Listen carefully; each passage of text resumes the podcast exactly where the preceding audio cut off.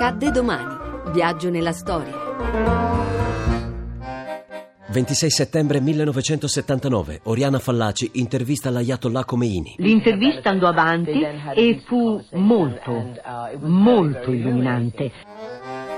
Dalle colonne del Corriere della Sera, Oriana Fallaci mette a segno uno dei colpi più famosi della sua carriera, l'intervista a Khomeini.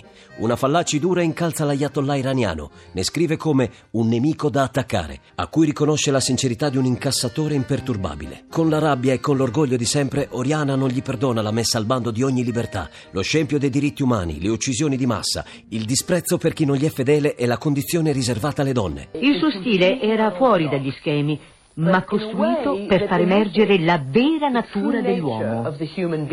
Attribuiva una risposta alla sua domanda a Comeni, fai conto, e quando gli si obiettava, ma guarda che Comeni non ha detto questo, non risulta la registrazione, lei diceva siete degli imbecilli, io ho letto dentro la vera giusta risposta.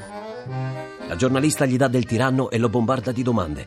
Chiede dei curdi e poi dello Shah e della famiglia reale. Non si ferma alla Fallaci, è un fiume in piena. Vuol travolgere l'uomo che ha davanti, ma soprattutto quello che rappresenta e quello che accadrà nel futuro dell'Iran. Come tradotti sotto un indumento scomodo e assurdo con cui non si può lavorare né muoversi. Eppure anche qui le donne hanno dimostrato di essere uguali agli uomini, come gli uomini hanno fatto la rivoluzione.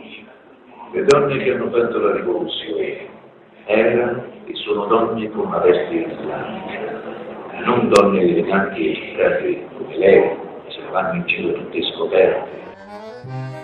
Oriana contesta anche il chador, quel cencio medievale, come lo definisce, che lei stessa è stata costretta a indossare per incontrare il supremo capo islamico. Preveggente la Fallaci anticipa una polemica dei nostri giorni quando chiede se è vero che le donne siano costrette a portarlo anche quando fanno il bagno. La risposta dell'Ayatollah la fa infuriare ancora di più e con un gesto memorabile leva il chador e lo getta per terra. Non conta mica poi, sa, eh, perdere o vincere. Conta battersi bene e se si perde morire bene, vale a dire morire con coraggio e con dignità. Oriana Fallaci sarà l'unica donna a intervistare Comeini. Forse lui la dimenticherà, ma lei di certo no. A domani da Daniele Monachella. I testi sono di Alessandra Rauti, le ricerche sono di Mimi Micocci, alla parte tecnica Maximilian Gambino. Il podcast e lo streaming sono su radio1.rai.it.